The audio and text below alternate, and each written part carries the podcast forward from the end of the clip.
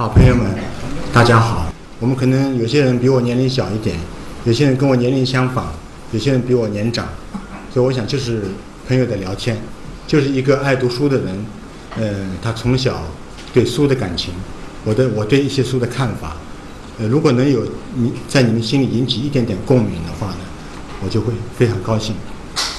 今天其实就是我的完全，我想漫谈吧，就谈谈我怎么会读书。我对书的感情，书在我生活中，呃，产生的作用。我想一个人一个人的一生，呃，其实生命是很短的，哪怕你活一百年，也只是经历了漫长历史的一个瞬间。你你说你走遍世界，你一生都在都在行走，都在旅游，你也只能。看见这个小小小的世世界的小小的几个角落，那所以一个人的精力是很有限的。但是我觉得有一件事情可以改变这种状况。一个人一生只能活一次，但是如果你是一个喜欢书的人，你爱书爱读书，那么书可以改变这种状况。书可以让你走遍天下，可以让你走到任何你想进入的领域，古今中外，你永远不可能抵达的地方。书可以让你认识很多很多人，书可以让你活十次、几十次、一百次，因为你读一本书就是走进一个你完全陌生的人生。我一直认为，一个人活在世界上，如果你不是知识分子吧，你是一个寻求知识的人，你是一个探索人生的人，那么最划算的一件事情就是读书。我想，一本好书可能是一个智者用他的一生的心血，用他毕生的生命去寻找、去探索、去追求，然后他把它写成一本薄薄的书。我们作为一个读者，我们只要花几个时、几几个小时，花一天时间或者几天时间，就可以读完一个智者一生的追求。这件事情是非常划算的。我想，一个人的经历中，如果这样的这样的经验多一点的话，你的人生会，嗯，非同一般。尽管你可能是默默默默无名，但是你你的精神世界会非常丰富，你会是一个非常独立的、非常有见解的、非常有思想的人，一个非常情感非常丰富的人。去年这个得诺贝尔奖的一个英国作家叫莱辛，这个女作家大概在十几年前，我跟她有过一次交往。他到上海来访问，那时候没有任何，呃，报道的，就是一个来呃英英国作家女作家。有一次我们一起交谈，他说了一句话，这句话引起我的强烈的共鸣。他说：“现在在我们英国，高学历的野蛮人越来越多。”我说：“什么叫高学历的野蛮人？”我问他：“我说这些高，他说高学历的野蛮人，他们都读过大学，他们有博士的头衔，他们有硕士和博士的头衔，他们能够操纵最精密的机器。”他们懂得最先进的科技知识，但是他们冷漠，他们没有感情。我说这是为什么？他说因为他们不读小说，不读文学的作品。这是一个作家的，好像是有点偏偏激的话，但是其实是很有道理。我想一个人的知识结构里面，如果没有这样的阅读，我想这个人可能是精神上面是不健全的。在座的朋友，我想你们一定一定会有很多这样的阅读经验。否则也不会坐在这里。那么，我想我其实，呃，现在我也作为一个一个写作者，也也也写了几十年。但是我小时候我没有想过我要当一个作家，可以说我连一丝这样的念头也没有。我我的家庭，呃，是一个很一般的家庭，不是书香门第。我的父亲甚至不能算算是一个知识分子，他在农村小。少年时代读了几年私塾，初通文墨，呃，可以自己写信算账，呃，但是不是不是一个读书人。他后来，我我父亲是，他从小也是经过自己奋斗，也算一个小小的成功者。后来开开了工厂，在上海开了工厂，从农村到上海。那这但是尽管这样，他也不是一个读书人。那我母亲呢，也算算是一个知识分子。我母亲是学医的，是个医生，她受过很好的教育，从小读的教会的学校，呃，但是我家里在我的记忆里面，家里书是很少的。我家里我记得有一个小小的书架。我我很简单的讲讲我的这个家家里的这个经历，你们也会有兴趣。我父亲在年轻的时候是一个很成功的人，在乡下，他们把他都当成一个传奇，一个雇农的佃农的儿子，经过自己的奋斗，成了当时一个少有的一个一个年轻的一个很富有的人。他完全是经过自己的奋斗和冒险。这个在抗战的时候，他开的这个在那个。乡下开的开了商店，冒着生命危险，从那个内地这个进了货到那个崇明岛，在崇明岛上，然后当时他的店店就非常兴旺，一直到解放解放战争的时候，他为了躲避国民党抓壮抓壮丁，那时候城市里不是不抓壮丁的，这个在农村是要抓抓壮丁的，就是去去当兵。那么这个他我父亲店里的所有的年轻的店员都有被抓壮丁的危险。他是为了使自己店里的那些年轻的店员不被抓壮丁，就把所有的乡下的很多的店都变卖了，到上海开了一家工厂，开了一家小小的工厂，在大上海这个工厂真是一个小虾米，他自以为这个厂可以加入那个实业救国的行列，他想不到一到上海就是他退败的开始，他根本不懂现代的工业。而且这个他到上海开厂以后一路下滑，就是其实到解放解放的时候，我们家里基本上已经破产了。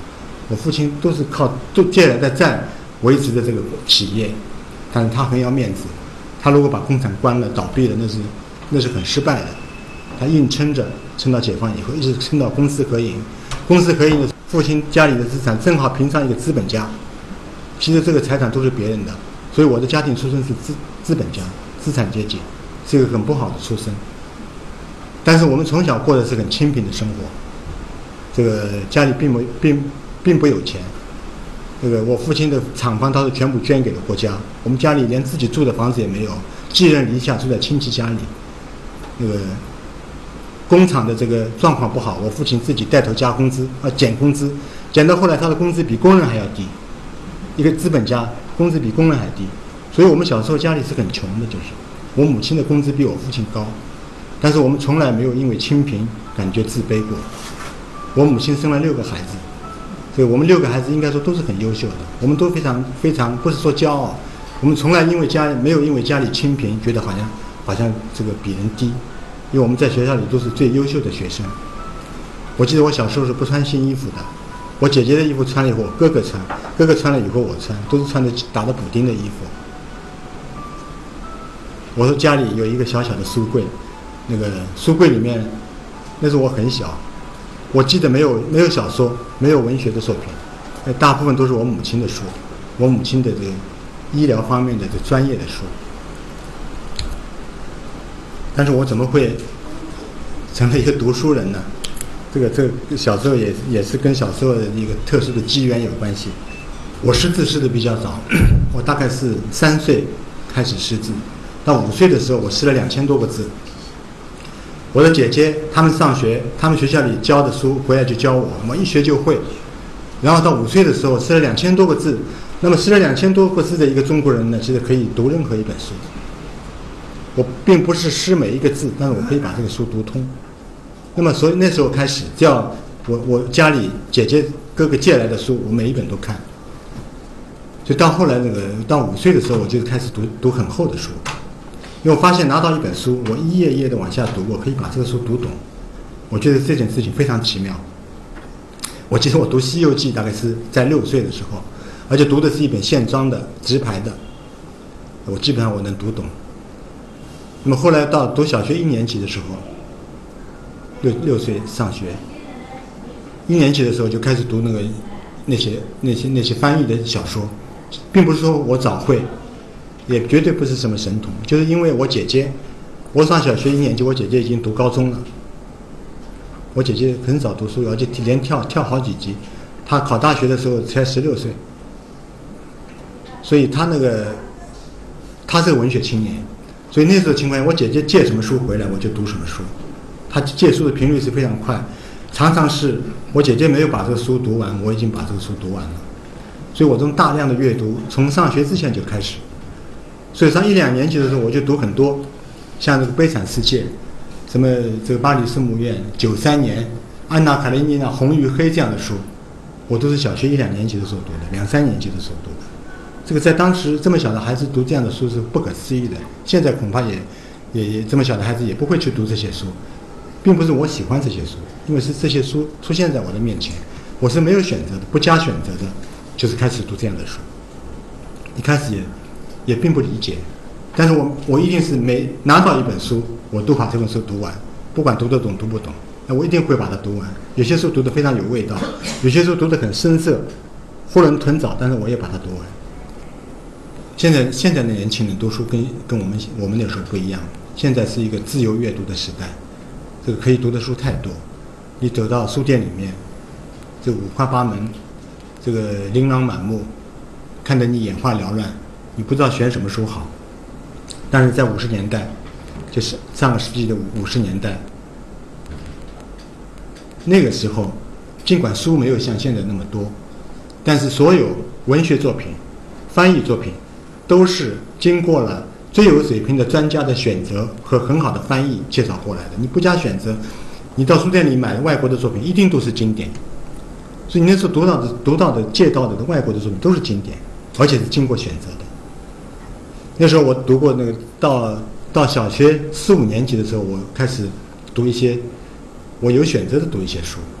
那时候读到的书并不是每一本都很喜欢的，比如中国中国的四大名著，我最早读那个读《西游记》，读《水浒》，《三国演义》我也是小小学里读的。如果现在你叫我选十本人类最好的小说，中国只有一本的话，我选一本，我是选《红楼梦》。但是在我读小学的时候，我不喜欢《红楼梦》。我也是把它读完了，花了很长时间，因为这个不是这个书不可能一口气读完，我不太喜欢。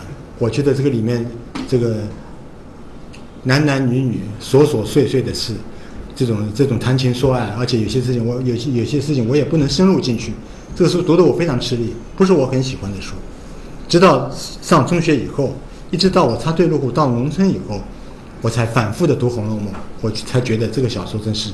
中国人写的最好的小说，至今没有人能超能够超越他。那时候，我印象比较深的几本书，嗯，我这个说说我的读书的读书的一些往事吧。现在想起来，那个那时候我我读书是以快出名的，读书非常快。我这个自己发明了一种快速阅读法，这个没有没有没有人总结过。我自己觉得，因为书多。我快读，我就能多读。那我那时候我一本书，一般一一天我一定能读完。那古人说有这个一目十行，我没有一目十行的本事，一目两三行是可能的，因为因为一看基本上都都能把意思看出来。读过《三国演义》，你们知道有一个叫张松的那个人物，过目不忘。曹操把他这个他的《孟德新传》，他的这个新写的书给张松，张松看了以后还给他说这是别人写过的。曹操不相曹操不相信，他说我他就大段的把这个。曹操的书里面内容一字不漏的背出来，曹操非常非常羞愧，非常惊奇，也非常羞愧。他认为他尽管他不是抄别人的，但是这个张松居然能够一个一字一字不差不差的把那些文字大段的背出来，他想他一定是重复了别人的话，然后他就把这个书烧了。这个肯定是小说，但是是个在历史上是有这样的人物的，这种博闻强记、过目不忘。现在这样的人少。现在因为不无需这种这种波纹强记的那种方式，现在因为现在帮你记忆的这个工具太多，你不要这样强记。那在古时候确实有这样强记波纹的人人物。呃，我前年，我现在在主编上海文学，我发了一个作家的一篇文章，他写了这个，呃，陈寅恪，就一个一个教授，一个国学大师。这个陈寅恪，这个竖心旁一个各各位的各，这个字也可以读克，也可以读切，到底读什么？都是我是读陈寅恪，但是据说陈寅恪陈先生自己，他最后用英文来标的时候，把它读成陈寅恪。那么很多人还是读陈寅恪。这个这位陈寅恪大师，就是一位记忆力惊人的人。他到晚年的时候眼睛基本上瞎了，他做学问的时候完全凭记忆。那个那篇文章是写他的一个助手，是这个厦门鼓浪屿的一个大家闺秀，他就做陈寅恪的助手，陈寅恪做学问，他就在旁边帮他忙。陈寅恪先生说：“你帮我在这个书架的第三层第几本书翻到第几页是什什么内容，翻出来都不会差，他记得非常准确，这是很惊人的。我想现在这样的人大概是很少很少。嗯，我是没有这样的能力，绝对没有这种强波纹强记的本事。”但是倒是有比较快快速阅读的这种本事，因为我这个快读完全是为了读得快一点，我可以再读一本新的书。我记得我小学毕业考中学那一年，也小时候也很顽皮，我是一个最好的学生，但是也是一个顽皮的学生。那些所有顽皮学顽童们喜欢做的事情，我也都喜欢做。但是在老师们眼里，我是一个最最好的学生，因为我功课好。其实我也很顽皮。我那时候经常站在苏州河的桥上跳下去，那个在苏州河里游泳。那些那些上海最调皮的学生，他们也不敢的，啊，你可能亚美小区了，都不敢。他们因为我敢的，所以他们很佩服我。那时候我在苏州河里游泳，就一大群人在岸上走，帮我拿着衣服。那回到家里不跟父母讲的，老师是根本不知道的，不知道这个学校里一个非常安分守己的一个好学生，其实也是很调皮。那么我那年小学考初中那年。也跟跟人做游戏，也不是打架，摔断了一条手臂，骨折。这个我我想我我到现在这个最重的一次病大概就是这次骨折。最近前几天去做胃镜，这个胃不舒服，去做了一次胃镜，这个是很很苦恼的事情。那个也没住过医院，小时候就是有过一次骨折，就是我我小学，呃小学毕业考初中那年，这骨折以后呢，就不能出门，不能游戏，不能去玩。其实那时候我小时候每每次每年放暑假我都是到乡下去的。其实我这个人我觉得我更喜欢乡下，城市和农村相比，我喜欢农村，我喜欢大自然。直到现在还是这样，所以我现在写文章，你像我也也写城市，我写城市的时候，对城市的美好的想象和比喻都是跟农村有关的。那么现在其实也是对的，我们说这个城市让生活更美好，怎么更美好？就是不怎么样把城市弄得像农村一样。那有大自然的气息，现在大家都有这样的这样的认识。小时候我就觉得我喜欢大自然，喜欢那种田野啊、海，这种这种江江河啊、树林啊。那么这个，那每年暑假我都去，今年不能去，不不能去，我做什么呢？就读书。那个暑假我买了一张图书卡，那时候这个这个图书馆这个根本不会向一般人开放的，这个，但是有有一些小很小的图书馆，街道图书馆。我不知道现在你们徐汇区有没有这样的街道图书馆，很小的。我我当时我住在黄浦区，很小的一个街道图书馆，两间房子，藏书比我家里现在的藏书肯定要少，几千本书吧大概。但是对一个孩子来说，这是这是一个非常好的图书馆了。我记得我是花了一毛钱，花了一毛钱买了一张图阅览证。那么这个一毛钱呢，你这个阅览证你每天都可以去换书的。那我觉得这个这个暑假我一定要多读一点书。后来暑假放了两个月，我读了五十七本书。那星期天他也开的，我是每天借一本，那个傍晚去借，一天读完，第二天傍晚再去换一本。读了什么书我已经忘记了，大部分都是小说，各种各样的小说。所以这种快速的阅读，不不是一种好的读书方式。现在我跟年轻人也是有有有时候讲，但是他们可以向我学一学。我说你们可以向我学一学，为什么现在的孩子？读课外书、读闲书的时间实在太少，他们忙于应付考试，这个很多时间都花在应付考、应付学业上，用来读闲书的时间很少。我觉得这个事情是一件非常让人伤心的事情。我觉得一个孩子成长的过程中，你们家里你们都有子女，有些人可能有有了这个孙孙子辈了。我想你们要做的事情，不要老是盯着他们，要一天到晚应付考试，倒是要想办法让他们腾出一点时间来读一点闲书。闲书其实不闲的，呃，如果你有这种比较快速的阅读的这种本事，那么你就可以多一点时间。现在我觉得有些孩子蛮可怜的，他也不知道什么书是好书。现在这个市场上炒作的书，吹得天花乱坠的书，未必是最好的书。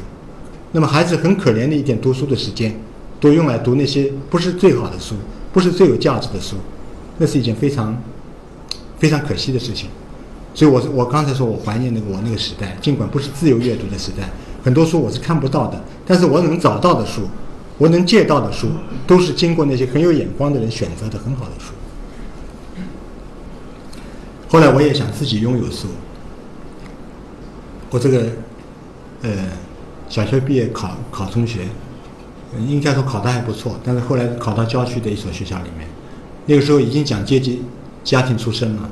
我后来知道我考分是很高的，是可以进上海中学的，但是因为那时候对一个很小的孩子，就因为家庭出身，就应该你去的你没资格去。我后来考了另外一个学，也在郊区，是住读的，所以我初中开始就住读。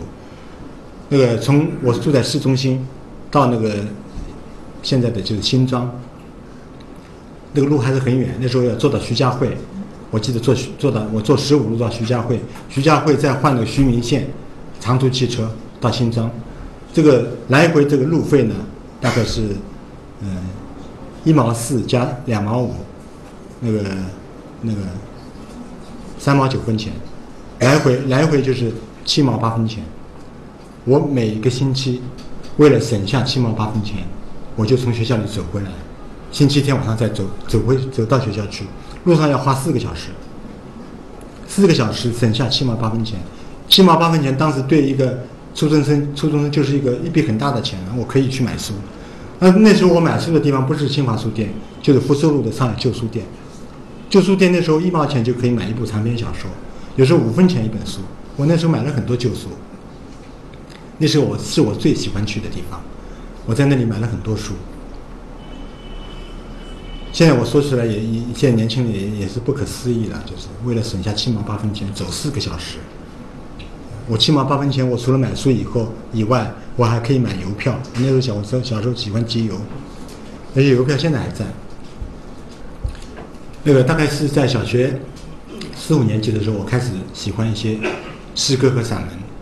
那有几本书我是特别喜欢，呃，一本是那个泰戈尔的《飞鸟集》，小学五年级的时候，呃，开始是借了一本《飞鸟集》，薄薄的一本书，人民文学出版社出版的，郑正读翻译的，很薄的很薄的书，如果是用这个一般的纸印的话，就是薄薄的像练习本一样的一本，但是呢。它人民文学出的很精致，它是印印封面的精装的书，看上去还很厚的一本。其实文字不是很多的，我想文字不会超过两万个字，里面一段一段的很短，这个两两百多段，最短的一段十几个字，最长的一段也不会超过两三百个字。这本书是把我迷住了。我小时候是不大做读书笔记的，这个不是个好习惯，但这个确实是我自己的一个选择。那个。那是到后来是到读中学以后，在中学里有个语文老师，非常非常对我非常器重我，他知道我喜欢看书，他送了一本这个日记本美术日记给我，我现在还保存着，非常好的一本日记本，当时印的印刷的最精美的一本日记，每一页上面都有一一幅画，都是中国古代的名画。然后他说我送给你这本日记本的意思，就是让你要做读书笔记。他说你读很多书我知道。但是你读书的话，你就读过就这样过去，他说是不对的。你要把你书里看到的所有的那些有意思的描写，那些好的形容词，那些好的心理刻画，从人物的外形对人物的外形的描写、风景的描写，他说你应该都应该做一点笔录笔记，这样对你自己很有帮助的。这个老师的话，我当然当然是必须要听的，但是我后来这个记了大概不到三四页。我就停止做这件事情，为什么呢？我不愿意做，我就做这件事情，对我来说，我觉得好像不划算。为什么呢？我我认为这几个原因。那尽管很小，我但是还有自很有自己的想法。一个，我觉得它破坏了我的读书的节奏。我本来一天可以读一本书的话，我如果要做这件事情，我一个星期也读不完。我一边读一边想，这段好不好？这段可以记下来的。然后还要用要用去写字去写，我写抄这一段的时候，我可以读几十页书，然后读书的速度就变得非常慢，而且不流畅。另外一个最重要的原因，我记下这些内容以后，我就想，我这些内容记下来对我有什么用？我一边抄的时候一边想，尽管那些人写的很好，我想他能写出来，为什么我我不能写呢？如果我我如果我碰到这样的事情，或者我早上看到日出，他能写得这么好，那我看到的话我也可以写。难道我写作文的时候我抄这些文具嘛？我抄的话，我不是抄别人的话了吗？那么这些抄笔录下来的东西对我是没有用的，所以后来我就不做这件事情。后来老师是发现了，那个老师发现以后有点失望。那老师有一次也是我中学初一的时候，我那个有一次放放暑假，我去了乡下，那个回来以后要写一篇作文的。作文题目都是很最最乏味的题目，那么记暑假里一件有趣的事情，什么有意义的事情，都是这样的这样的题目。但是我想，对一个真的会写文章的人来说，任何乏味的题目都可以写得很生动。如果只要是你有这种生动的体会和这种生动的经历，那我就写了我在乡下跟农民的孩子一起钓鱼的一一一件事情，很简单，但我写的很生动。我现在还记得我当时这个写这个。这个这个文章中的一些描绘，呃，非常非常生动。那老师后来就把我的作文读出来，读出来以后，下课以后，老师把我叫到办公室。他第一，他说这个文章是不是你自己写的？因为这个生动的，就是不大不大像一个小孩子的描绘。我记得我是写钓鱼，我说这个鱼鱼怎么咬钩，这个浮标在水上那个有这个晃动，当鱼咬钩的时候，浮浮标怎么样沉下水里面去？然后我就把这鱼钩。猛烈的往身后一甩，这时候我就看到，从那个波动的水面上，窜出了一根银色的宝剑。这个银色的宝剑在我的头顶上划了一个弧线，落在我的身后。我说我回过头去一看，不仅大吃一惊，只见这根银色的宝剑在草丛里面跳舞，就是一条鱼在草丛里蹦跳。跳舞，然后我把这个过程写得非常生动，读出来的时候大家都觉得写得很生动。老师认为不是我写的，我说是我写的。老师问完以后，老师说：“你这个笔记笔记本是不是可以给我看看？” 后来我就把实话告诉老师，我说我这个笔记本我我我我没写，我没有做笔记。这个老师就不太高兴，脸上露出不悦之色。这个老师也很年轻的，我那时候读中学的时候，他上海戏院刚刚毕业第二年。他说：“你为什么不做？”我就把我的想法告诉他，结结巴巴的，但是基本上把我的想法告诉他了。他想了一下，他笑了笑，他说：“你说的对，这个你可以不要做笔记，以后你写作，你写作文，你就用自己的话来写。”那这句话其实，呃，我觉得这个伴随了我一辈子。嗯，对不起，我今天是看无轨电车，我刚才讲都说我讲转到这件事情了，我再再继续转到别的事情。那个后来。我认识了巴金先生，这个巴金是我非常敬佩的一个作家。我说我这个中学老师说你你用自己的话来写作，后来巴金先生有有一次给我提了一句话，嗯，巴金我从小就知道他，我小时候也读他的书，嗯，他的他的《激流三部曲》《爱情三部曲》，他的一些散文，在文革之前我都读过读过。在文革之前，我也知道巴金在上海是一个大作家。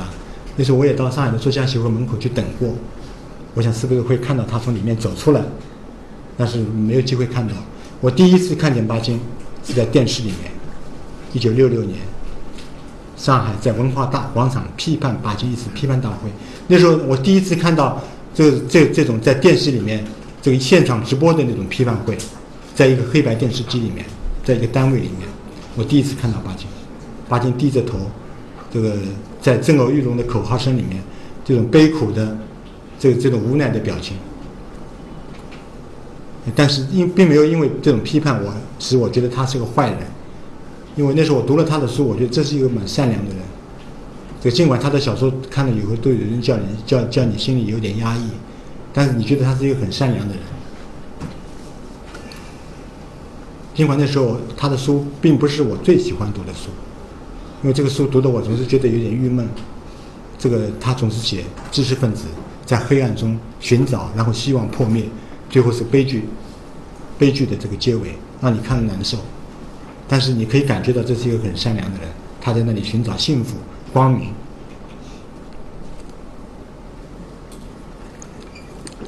文革，巴金就消失了十年。十年以后，好像是就就从人间蒸发了，看不见他的文章，也看不见他的行踪。很多人以为他已经不在人间，到一九七七年，这个粉碎四人帮以后，一九七七年上海开了一次文艺座谈会，那时候我很年轻，我是我是被邀请参加这个座谈会的最年轻的一个，我是在诗歌组里面。巴金也来了，那时候我们大家说巴金来了，巴金就在我们隔壁的小说组里面，我也没有心思在诗歌组里面开会，我老是跑到隔壁去看巴金，他在会里面他也不发言的，他坐在那里，一头白发，头发全部白了。我记得我十年前在电视里看到的时候，电头发还没有白，是花白的。但是文革十年下来，头发像雪一样白。但是我那时候看到他，我觉得他情绪很好。我那时候还记得，会会议结束以后，我就跟在他后面，这个在就上海展览馆的那个大大广场前，他跟他的一些朋友，几个朋友，那些朋友后来我都认识了，都有很多交往。柯林、黄锁林，这个，呃。还有哪些人啊？有一个还活着，皇上，他现在还活着。嗯，反正就是四五个人，巴金在广场上那种非常高兴的说话，这个手有带着手势，我不知道他说什么，但我知道他很高兴。后来看到他开始慢慢的发表文章，看到他对文革对他自己一生的那种那种不是追悔，是解剖自己，解剖社会，解剖自己的心灵。我很感动，我觉得巴金晚年的散文是，是他一生中这个最好的文字，那种真实的力量，只有在我以前小时候读那个罗罗素的那个那个忏悔录的时候，你们可能也读过忏悔录，忏悔录一个作家写自己，把自己的灵魂深处最最丑陋的、最见不人的、见不得人的东西展现出来，解剖自己，没有几个作家能做到这样。但是我在读巴金的《随想录》的时候，我感觉到这种力量，真实的力量。那时候我想跟巴金，呃，联系。那时候我那时候我刚刚步入文坛，这个写发表了一些作品。我记得我是出的第一本散文集，我就寄了一本给巴金，写了一封信给他。我一生中做这种事情不是很多的。我尽管我自己收到过很多很多信，但是我自己给一个作家写信很少。我给巴金写了一封信，我说我很希望，一个我当然对信里面表示了我对他的这种敬佩敬仰，另外呢，我很希望我说你帮我，希望你得到你那本书，希望你帮我提一句话。但写完以后我有点后悔，我想巴金大概不会不会理会我，想不到大概就三四天以后，那时候我住在浦东，那个邮递员就在下面大声的叫我的名字，他说有一个挂号信，然后我到下面去。取这个挂号信，一看就一个大信封，我就一看就看见下面的巴金的署名，因为这个这个挂号信必须要寄寄件人的名字一定要写在下面。巴金，巴金寄了一本书给我，他的一本续八集刚刚出版的，我打开一看，他帮我提了一句话，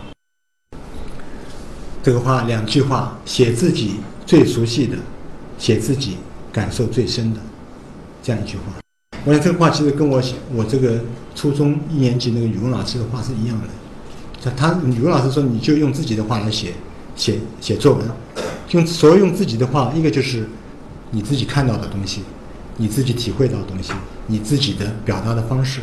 那么，我想巴金当然是这个是一个一个一个大作家的一个话，就意思是一样的。后来我跟巴金有很多交往，那个巴金后来也送过他的很多书给我。他最后离开人间的时候，我是在他的身边。那么，直到现在，我我认为，这个尽管最近有人在，也不是这个贬低巴金，因为巴金文字不怎么样，但我说这种说这种话的人，我觉得我觉得很浅薄。巴金的文字，也许这个是不算是最精炼的，但是他的这种思想，他的这种对人生、对社社会的那种态度。他的那种真实，没有一个人能够做到。我觉得在中国的当代作家里面，有很多人说的很好，但你读他的文章的时候，没有这种震撼人心的力量。他那么真实，对自己的解剖那么无情，不是每个人能做到。我说那时候，我看到那个，我我印象最深的、最喜欢的几本书，我说那个就是泰戈尔的《飞鸟集》。那个老师说是不不要做笔记的，但是我读《飞鸟集》的时候，我把《飞鸟集》抄了一遍，因为这些文字都很短，我觉得都都是非常有哲理。这个直到现在我还记得，他有些有我我我背几段给你们听听。大海里的水黑沉沉，瓶子里的水亮晶晶。小道理可以用文字说明，大道理只有沉默。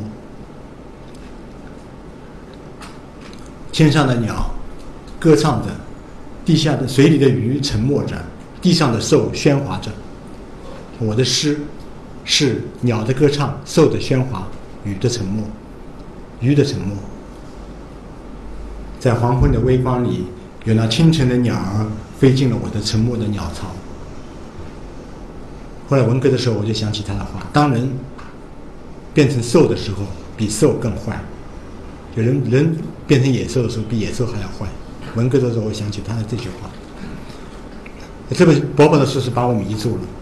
后来我知道有一个叫印泰戈尔的作家，我就去有意识的去找泰戈尔的书。我可以说，我找找到了泰戈尔所有翻译成中文的书，他的诗歌、他的散文、散文诗、他的戏剧、他的小说。我可以说读过了泰戈尔的所有的书。嗯，我觉，但是我直到现在，我最喜欢的还是他的《飞鸟集》。我想，一个作家。他如果一生中有这么薄薄的一本书，打动读者的心灵，打动他的母语的、他的祖国的读者的心灵，也可以打动万里之外一个异国的一个年轻人的心，过了一百年还能打动，那么这个就是一个伟大的了不起的作家。他其他的作品都可以没有，只要有这样一本书，这也是一个了不起的作家。前年我去了印度，我去了去了这个泰戈尔的故居，嗯。我我很感动，因为这个确实像做梦一样。那个我我少年时代敬仰的一个作家，异异国的这个作家非常遥远，但是我找走到了他出生的和他这个离开这个世界的那间房间，我站了很久。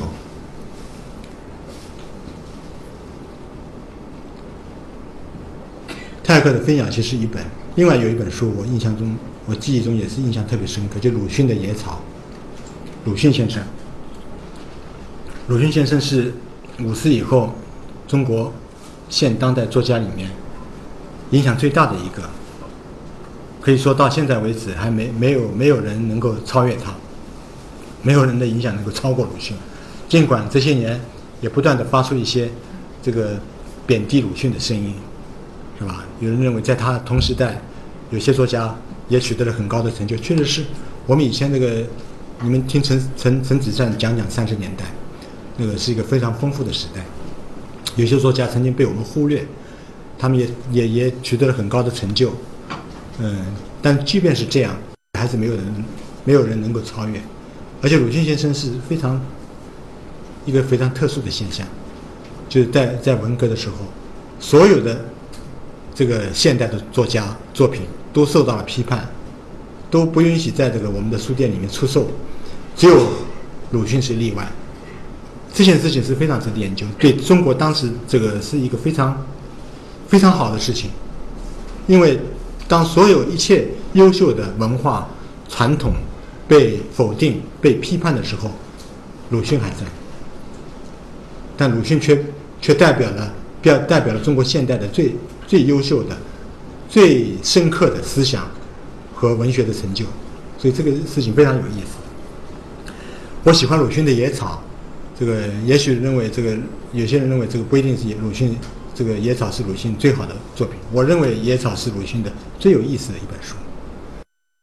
说鲁迅是一个斗士，呃，我们谈的多的是他的杂文，他的杂文是我们以前讲杂文是匕首和头枪刺向对手的心脏，可以置人于死地。那么其实鲁迅是很犀利，他那个时代就不断的跟人吵架，吵架又看怎么吵，这个。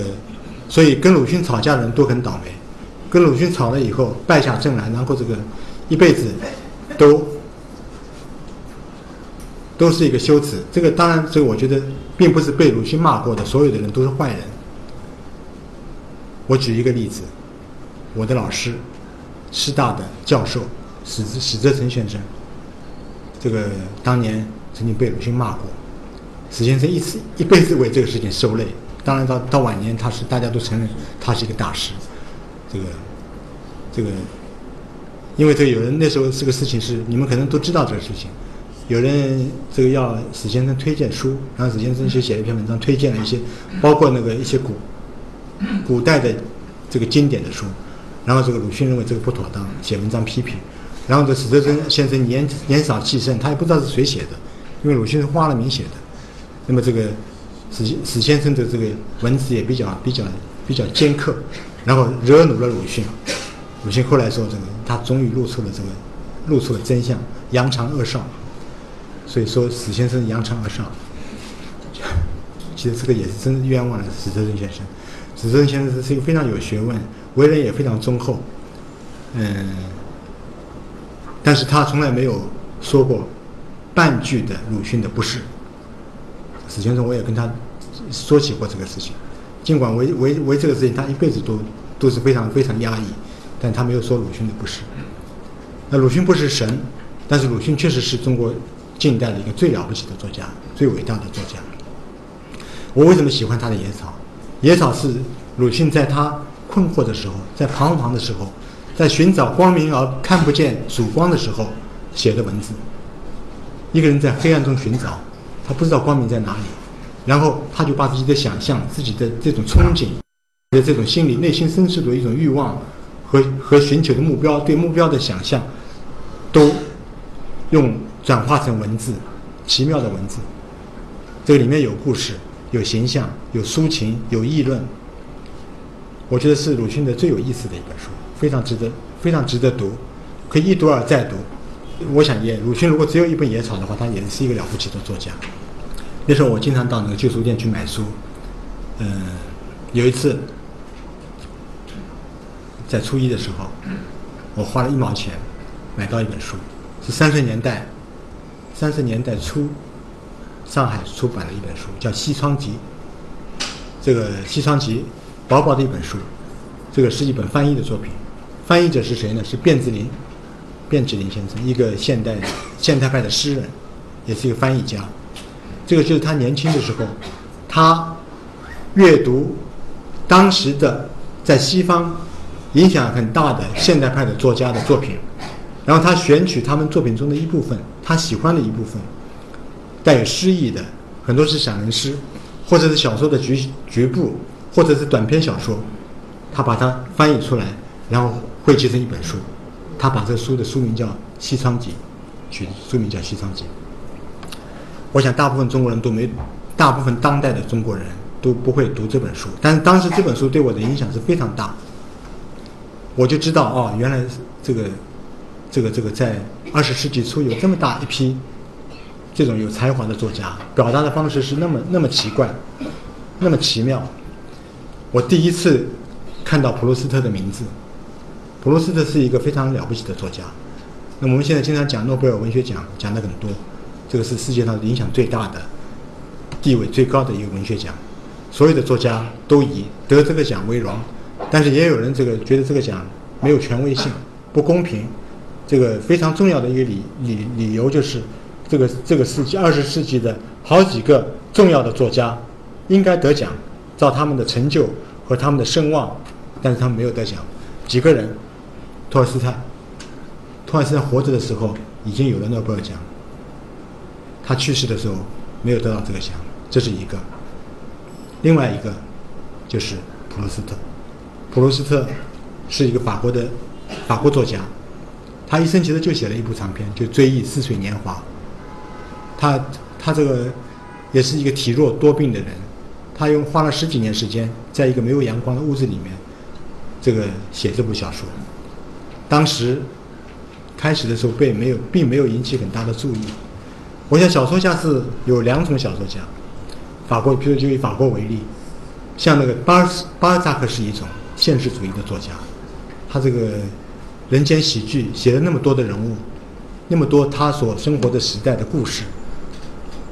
人们读他的书，就像读到当时的法国社会一样。当然，我们说巴尔扎扎克是是一个小说小说的大师。我们以前对巴尔扎克巴尔扎克的这个评价是非常高的。普鲁斯特是跟巴尔扎克是不能同日而语的。但是，普鲁斯特是另外一种类型的作家。他那个《追忆似水年华》好像是都是写他的这个圈子不大的生活，但是这个小说是非常奇妙。我觉得这个是一个作家往自己的心灵里面开掘。巴尔扎克是开放式的，他视野看着这个社会，看到各种各样的人物，把他们捕捉下来，一个一个做到自己小说里面，把他们的故事，把他们的命运写出来，呃，非常生动。像普鲁斯特呢，他是开掘自己的心灵，他把自己心灵内心深处的那那些隐秘的、那些想幻想、那些对人生、对世界、对对大自然、对爱情的一种向往，表达出来。那么这个是另外一种小说，你很难说哪种小说，这两类小说哪一种高哪一种低。那么现在有些小说家说，这个小说里面这种风景描写、心理刻画是没有必要的，我这个是胡扯。那个普鲁斯特的小说，那个呃，鲁迅曾就就曾经提起过普鲁斯特，但是在鲁迅的时代，中国人没有读到过普鲁斯特的文字。不知道他的文字是什么样子的，没有人翻译。第一个把普鲁斯特的作品翻译成汉语的，让中国读者读到的，就是卞之琳先生，就是我读到的那本《西窗集》，他只是翻译了那个小说的一段，第一段也是第一章，五五六五六千字的文字，就是写一个孩子在早晨睡在床上。似睡非睡，似醒非醒，写他的梦境，写他这个这个虚幻中，这个这个梦境，写的非常丰富。我那时候还很小，但是我读这个文字，我有强烈的共鸣。我想你们一定都会都会有这样的经验。古人有诗有有诗句的，叫“片时春梦行千里”。你这个春天做梦，一个瞬间，梦里面我可以有。可以行走千里，但我想你们每个人都会有这样的经验。我是经常有这样的经验的。有时候早晨醒过来，我一看钟，七点钟，然后马上就睡过去。睡过去以后就开始做梦。这个梦境的丰富，我想其实每个人都做梦。有些人可能梦很少，像我这样的梦是特别丰富的。然后就开始做梦。我这个梦境可以说是。不知道多少时间，就是从我小时候一直一直到我老，我这个梦境里都会出现，梦境里出现所有我我认识的人不认识的人，我甚至会到国外去，一个非常非常丰富的梦，然后突然梦中一个什么事情使我醒过来，醒过来一看我又看看钟，七点零五分，我只做了五分钟的梦，但是这个五分钟的梦如果我要用文字写出来的话，我我想写几万字也写不写不完，那这个事情是非常奇妙。是用是用常理是无法解释的，你怎么五分钟的梦你可以做成像一部长篇小说一样？但确实是我在这个五分钟里面，我经历了我的整个一生，我看到了很多很多人，数不清的人，但是只是在五分钟里面发现，说这个科学无法解释。但我想你们也可能有这样的经验。那我读了普鲁斯特的那个那个小说的时候，我就非常强烈的共鸣。这个就是人人心中有，人人笔下无。你曾经经历过，你也想到过，但是你写不出来呢。普鲁斯特写出来，我当时就想，这个怎么是小说呢？里面也没有故事，这个这个小说是会是什么样子？这个事情一直过了，过了三十年，二十多年，我们才中国人才看到这部小说。那是这个江苏译文出版社，这个第一次，这个翻译出版普鲁斯特的《追忆似水年华》七本，是十几个人联合翻译的，那个不是一个好的译本。我一边看一边觉得这个每一本书的这个翻译这个译笔风格是不是太一致的？有些人翻译的很好，有些有些人差一点。我相信有些人翻的可能词不达意，我读的时候能感觉出来。但是就是这样的阅读，我也觉得这是一本无比奇妙的书。那时候我把这个七本书放在我的床床头，每天每天我在外面很忙，但是我想起我回去我去可以读那个每天读三十页。我想我我回去可以读三十页的书，我觉得是很享受。我读了几个月才把这个七本书读完。现在中国很多人谈这本，谈普鲁斯特的《追忆似水年华》，但是大部分他们没把这个书读完。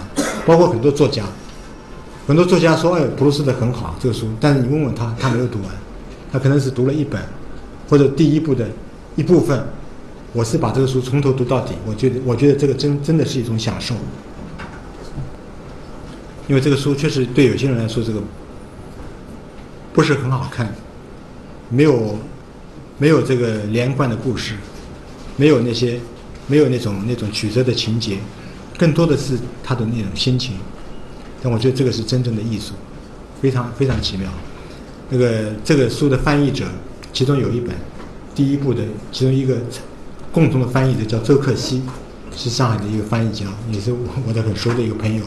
他原来是华东师大的数学教授，他是这本书的翻译者之一。但我看了以后，我觉得他翻译的最好。他他的这个译笔非常好。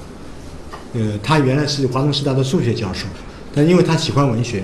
他后来就辞去了这个数学教授，到译文出版社做一个编辑，就是跟文字、跟文字、跟文文文字打交道，跟翻译打交道。他后来翻译了几本书，一个他从从译的这个《基督山恩仇记》，《基督山伯爵》是他翻译的；另外他从译了这个《包法利夫人》，这个是翻译的很好。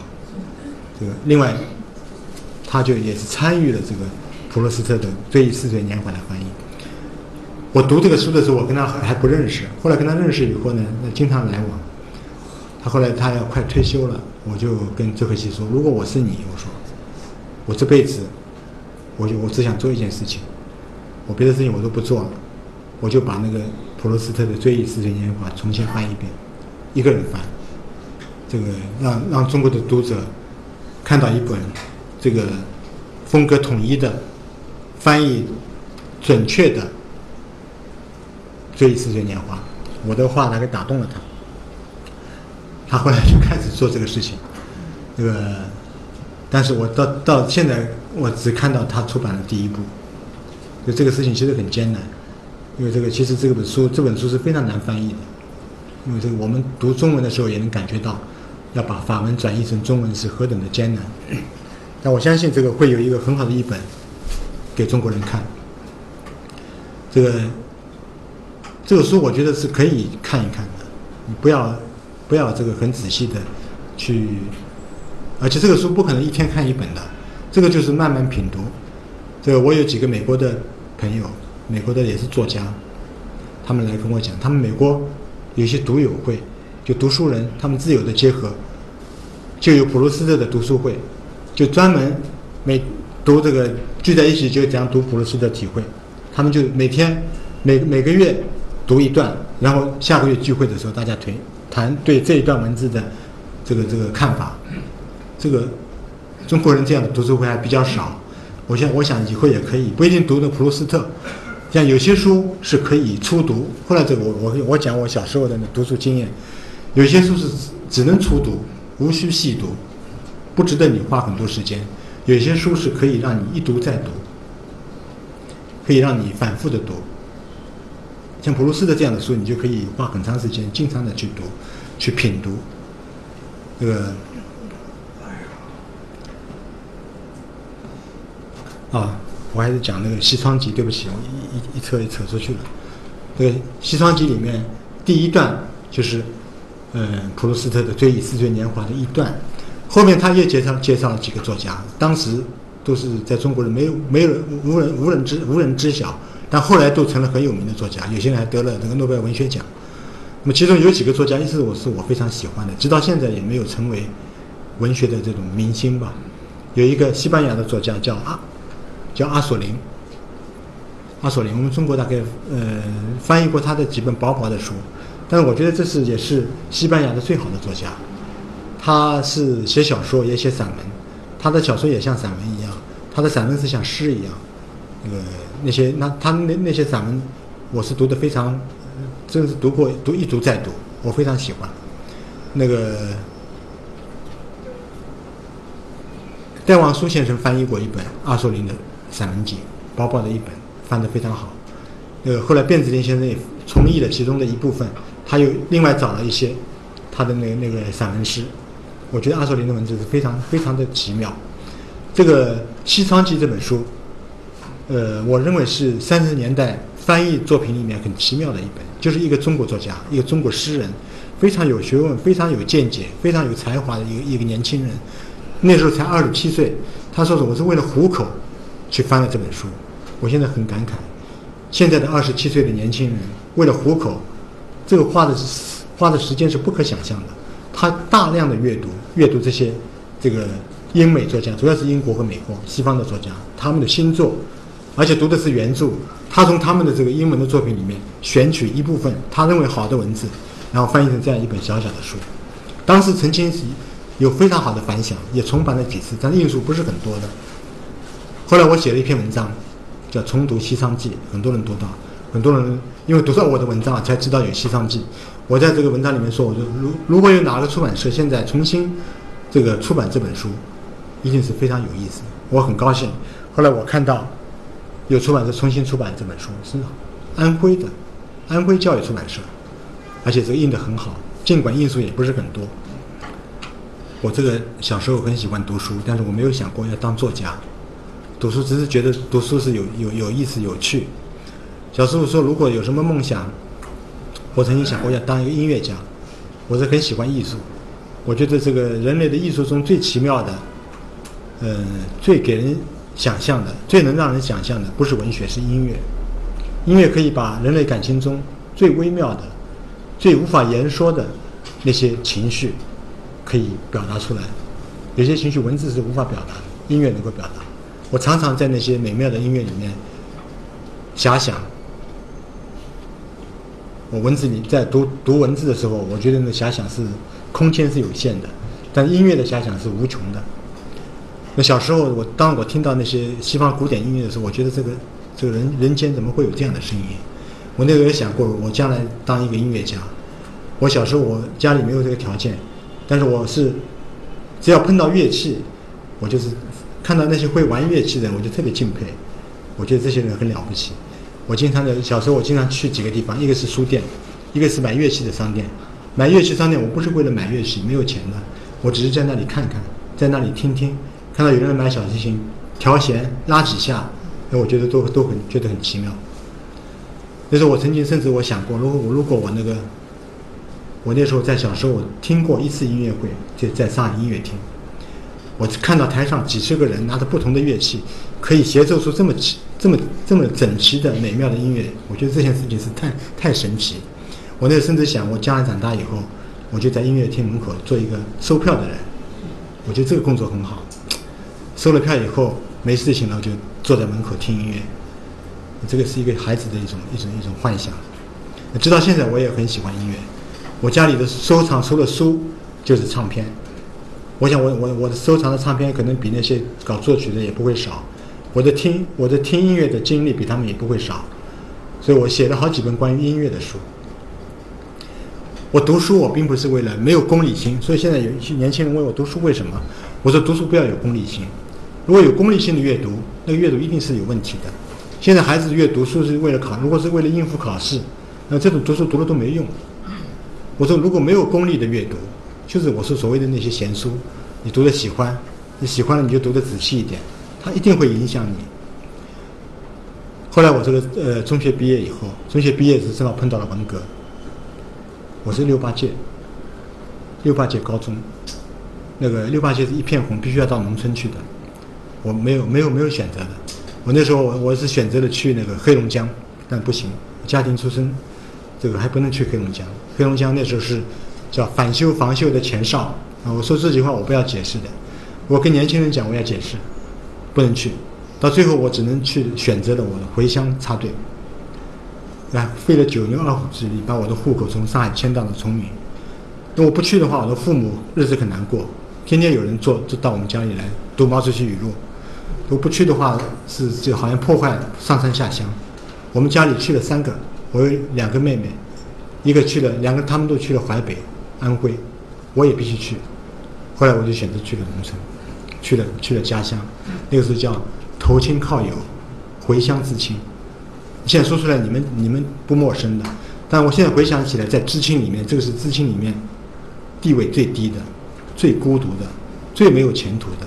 我去了以后，我才知道。那你就真是做一个农民，你要你要想好，你一辈子就在农村，这样和他们一样。我到农村，在农村的前三个月，我是一个非常压抑苦闷的人，我觉得我一点前途也没有，这一一一生你就要可能就这样跟他们一样做到老，真的成一个农民。但是我又很不甘心。那时候我不大说话的，我在农村里面就是埋头干活，农民们都很注意这个，注意我，他们发现我都也不说话，然后他们跟我说话呢，我也总是用最最简短的这个词汇来回答他们。每天晚上我回到这个这个说是崇明啊，从上海郊区啊，其实是非常偏僻、非常贫穷、非常艰苦的，其实比那些插队去远方去东北的生活更苦。我我的那个生产队里是没有电的，没有电灯的，住的是草屋，点的是油灯，吃的是粗粮，哎，崇明吃的玉米，很硬的玉米。那个，这个都是可以忍受，但是那种孤独，这无法想象。我那时候觉得农民是很很很有同情心，我觉得他们很同情我，他们千方百计的要想跟我说说话，或者收工以后呢，送点吃的东西给我。干活的时候呢，那个他们尽量让我干轻一点的活，帮我分担一点。但是他们，我觉得他们是救不了我的。我那时候在我的日记日记里这么写：我说善良的人嘛，你们救得了我的肉体，救不了我的灵魂。我是我的父母都是天主教徒，我从小跟他们上教堂的，那些神父的话我也我也听得很熟。你们救不了我，所以我觉得这个非常非常压抑。有时候我一个人坐在海海地上，这个看日落。这个农民是没有这个习惯的。我收工以后，反正我也没有家，一个人可以在海地上再坐坐到天黑。农民认为这个年轻人又不笑又不说话，一个人坐在海地上，他们认为我是要自杀。他们认为我很忧郁。那确实是很忧郁，但是没有自杀，没有想到要自杀。这个三个月。三个月以后，我的情况就发生了很大的变化。这个变化的非常重要的原因就是书。我到农村去的时候，我带了几本书的，但是很少，没有没有几本书。到农村以后，这几本书是不可能陪伴我度过那个在农村的漫长的岁月。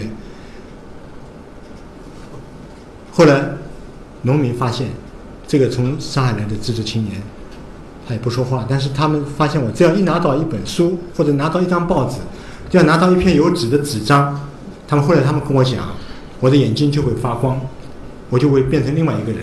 然后我旁边我什么事情我都忘记，我经常是在生产队里面这个学习早起早请示晚汇报，农农民也搞这一套的。那么在中午的时候出工之前也要读报的，我是总是一个人躲在一个角落里面拿了一本东西在看。后来农农村那些农民知道，这个上海来的知青他最喜欢看书，就在我插队那个生产队里面。没有人，生产队长没有发号召，所有农民家里，凡是有书的，都找出来送给我。这个真是非常感动的。那个农民给了我什么书啊？《红楼梦》《儒林外史》，初刻拍案惊奇，二刻拍案惊奇，《千家诗》《孽海花》，《福尔摩斯侦探》，那个还有那个《卧虎藏龙》，就是后来拍成电影得奥斯卡奖的，我也是在那时候看到，以前没读过。还有那些一些武侠小说，什么《三侠五义》了，《七子八婿大团圆》了，这个些薛薛仁贵征东的，也有一些黄色的书，那些淫秽的书。这个上海这个城市里面搞搞破四旧，农村居然没有被触动，农民家里这些书都还在。农民认为只要是书，只要是印刷品，就可以给那个城里来的知识青年一点精神上的安慰。他们找来，我是来者不拒，什么书我都拿来，什么书都看。但是我可以说，在那个时候，才十八岁吧，我已经是一个知道怎么读书的人。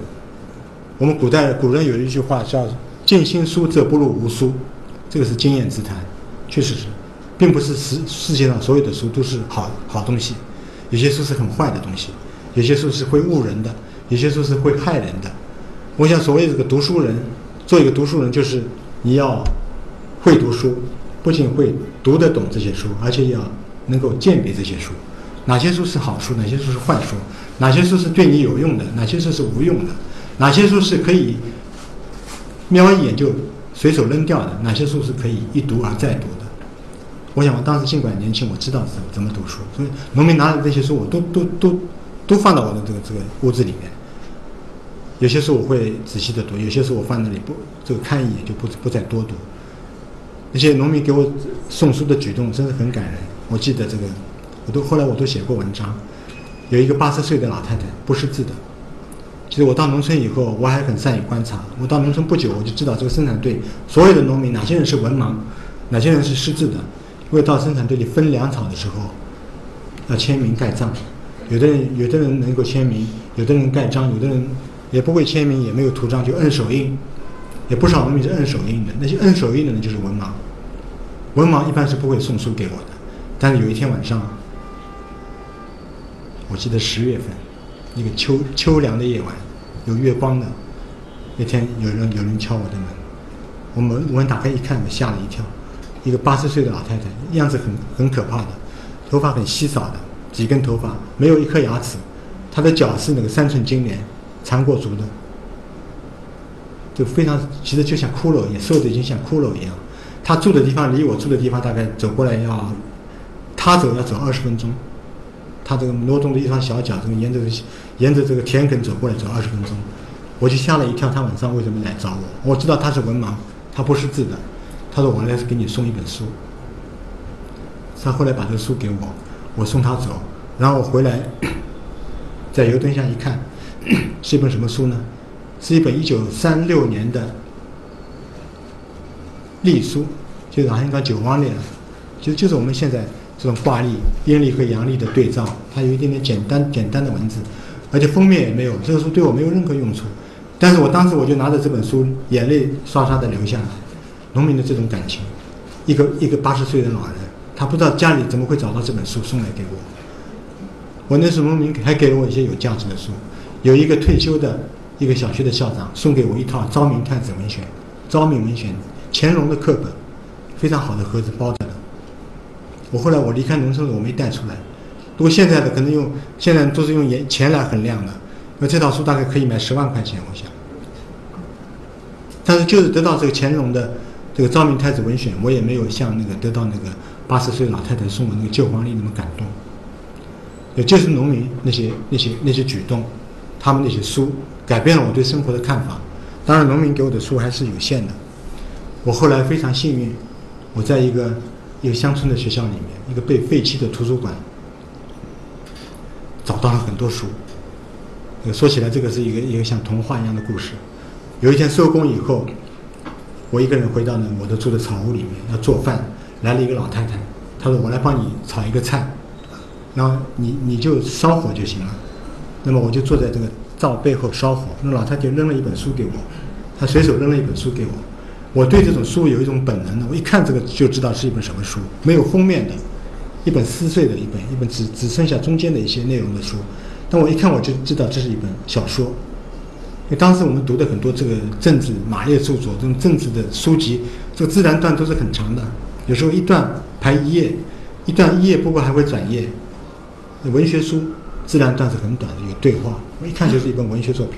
我打开一看，是一个外国人写的，文字非常优美。我现在还记得里面的文字。后来我知道这是谁的书，那个是一个苏俄的小说作家，叫巴夫斯托夫斯基，那个非常好的作家。他有一本书，我们图书馆肯定是有的，叫《金蔷薇》。金蔷薇在六六十年代，五六十年代。翻译到中国，这个非常受欢迎的一本书。后来秦牧先生写的《一海十倍》啊，就是受我觉得受了他的影响。那他就是写一些艺术家的故事，用非常优美的这个这个文笔来写。那个，但是这是一个很好的小说家。他那个他的小说是很有诗意的。我当时打开这个书，我也不知道谁的书，因为没有作者的，但这些文字把我吸引。那天我就忘记做饭了。那老太太忙了半天，这个后来一摸这个铁锅还是冰冷的，我根本就没把火点起来。她回过头来一看，我就在看这本书。我借着这个夕阳的余晖在读这本书。这个老太太说：“哎呀，一个你不要这么着急，你不要看这一个。这个在那个那个学校里面，他说了一个学校的名字，有很多这样的书。我知道这个学校，离我住的那个村庄大概有两里路，一个很很破的学校。”大概三排平房，我去过这个学校，这个学校里上课是很有意思的。听说那个农民的孩子从进去上小学可以读到初中毕业，在在在这个学校里面，而且这个有教育的很好。我也我也去，有时候这个干活经过那里，我也进去窥探过一下。那一个教室里面坐着两个班的同学，这个一个老师在三年级那里讲讲了一会儿，又到四年级去讲一会儿，就这样的农村的学校。这个学校破学校怎么会有图书馆呢？我我我我绝对不相信。但是这个书是一个客观存在。那老太太给我这本书，这个确实是一本我没读过的非常好的书。后来第二天很巧，第二天就下雨了，一下雨就农村的农民的假日，下雨就不出工了嘛。然后我就一个人跑到那个学校里面去，没有想到，在一间大又旧又破的大屋子里面，堆满了书。这个书一直从地上一直堆到那个天花板上，而这下面的书都已经开始烂了，因为这个地上潮湿，泥泥土的地。我我这个在这个屋子里待了整整一天，我把这个书基本上清理了一遍，有无数我没有读过的书，非常好的书。后来我这个我到生产队里面借了一辆劳动车，借了几个麻袋，三麻袋的书。我这个我后来我想，这个我也不算偷书的。因为这个人人都可以进去，很多人拿着书进去回去以后，就是可能就是引火生掉了，烧掉了。这些书，如果有了这些书以后，我的生活就发生了很大的变化。就就像我我这个我我八十年代读那普鲁斯特这种感觉是一样的。我在农村干活再苦再累，这个真是很苦的。我那时候挑担挑大粪，从船上挑到我们生产队里面三里路，跟农民一样赤着脚，这光着身子。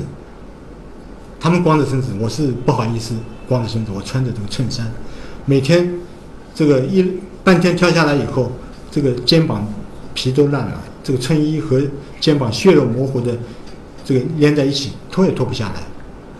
农民会扁担会在两个肩膀上换来换去换，我是只能在一个右面的肩膀上挑，就是这么苦。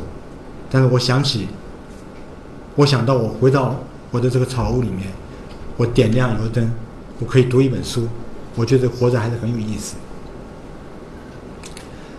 说起那个跳伞这件事，我又想起当年的那个情景，我跟你们说几句。那个我前年我读一本书，英国的一个作家叫毛姆，他就是写《月亮和六便士》的，英国非常好的小说家。我读了这本书，我才知道毛姆在二十世纪初曾经到中国来生活过一年。他回去以后写了一本书，叫《中国屏风》。啊，在在中国屏风上写了一本书，这个直到最近才被翻译成中文。那么这个书呢，它主要是他在中国待一年，他主要是采访那些在中国生活的外国人、传教士、商人、政客、流浪流浪者，各种各样的外国人。但是他对中国的那那那那种当时的风俗民情和自然三餐，有有很多非常。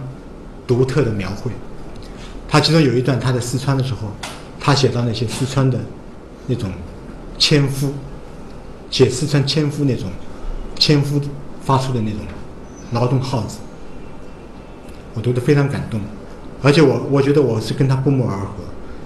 我当时我说我在跟农村跟农民一起挑担，农民每个人都会大声的发出那种声音吼声。我说我喜欢音乐。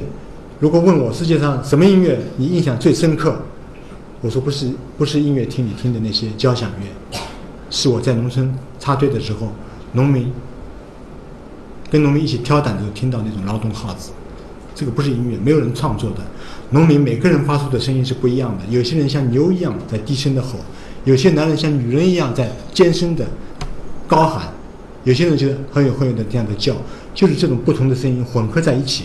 因为有一个节奏的混合在一起，就混合着一种非常惊心动魄的声音。所有人，我想听到这样的声音，都是会感到惊心动魄。这是人间的一种最痛苦的，也是一种最亢奋的、最昂扬的声音。就是要把心里内内心内心的那种所有的痛苦，全部都通过这种喊叫宣泄出来。我那时候，我我曾经在文章里面写过这种对劳动号子的一种感想。后来我读毛姆，毛姆他写那个。写那个川江号子，写那些纤夫，这个文字跟我的我觉得非常像，我对照了一下，我们用的词汇也很像。他说：“就这些，就是那些中国人受了沉重的压抑以后，他们发出那种苦痛苦的那种呼喊，使他听了以后感到非常震撼。就因为有书，我的生活真确实发生了这个非常大的变化。我觉得一个人活得有意思，有盼头，活得有点乐趣。嗯，再苦、再饿、再穷，我可以回到晚上可以关起门来，在油灯下读一本我喜欢的书。我觉得这个做做一个人真是非常非常有意思。我觉得这个不管怎么样也是值得的。嗯，我的不少文章收在这个中学、小学的语文课本里面很多，其中有一篇叫《旷野的微光》，我就写我在油灯下读书的那种感觉。那现在好像是收在高中三年级的语文课本里面，我很高兴现在的学生也可以读读这样的文章，体验一下我们当年这种读书的感觉。谢谢大家听听我讲这些往事，我就讲到这里。这个，呃，接下来希望跟大家有一点交流，或者你们有一些什么问题，我们可以互相交流一下。谢谢大家。